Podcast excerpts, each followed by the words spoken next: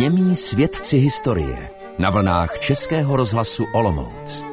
Stojíme na úpatí vrchu Maleníku a v pozadí jsou hostýnské vrchy.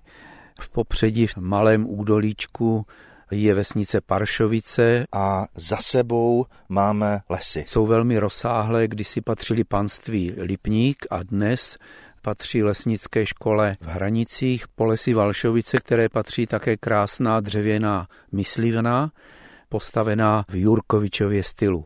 Když popojdeme kousek dál, ocitneme se u další výhlídky. Zde je studánka, kamenná zítka, do které byla v roce 2002 vsazena litinová deska na památku doktora Hermana Royse, bývalého ředitele lesnické školy v Hranicích. Když se podíváme na tu obec, tak samozřejmě dominantou na kopečku je velký kostel. Kostel svaté Markéty tady byl už ve 14. století nestačil počtu věřících, tak v roce 1826 byl postaven velký nový kostel v ampirovém stylu pro vesnice v sousedství Valšovice, Opatovice, Rakov.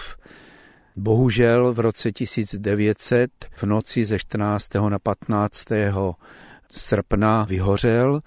Zůstaly vlastně jenom čtyři obvodové zdi, zhořela i věž, takže celý kostel musel být opraven.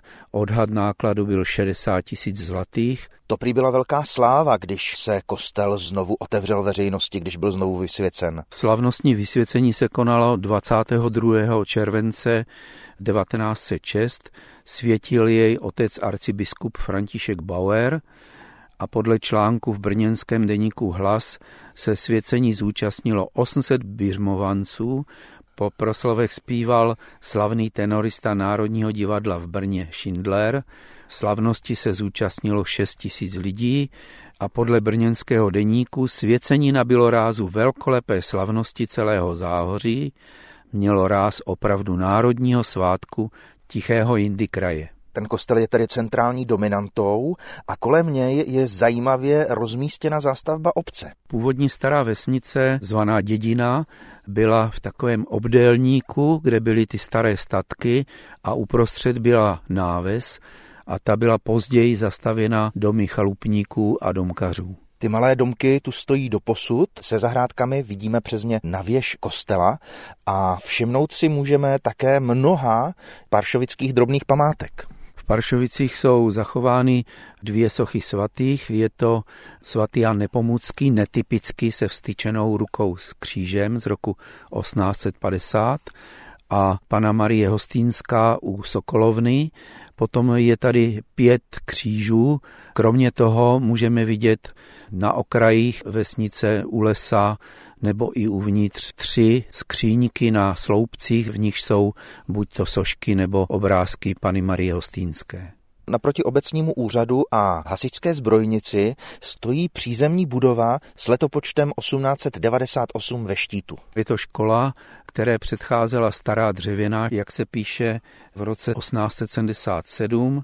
Byla to škola o jedné třídě se 147 žáky. To je poměrně hodně žáků na takovou jednu místnost. No, já jsem se také divil. Byla to farní škola, sloužila pro celou farnost, to znamená čtyři vesnice. Zřejmě ne všichni žáci měli dobrou docházku, ale i tak nějakých 100 až 120 žáků na jednu místnost bylo hodně.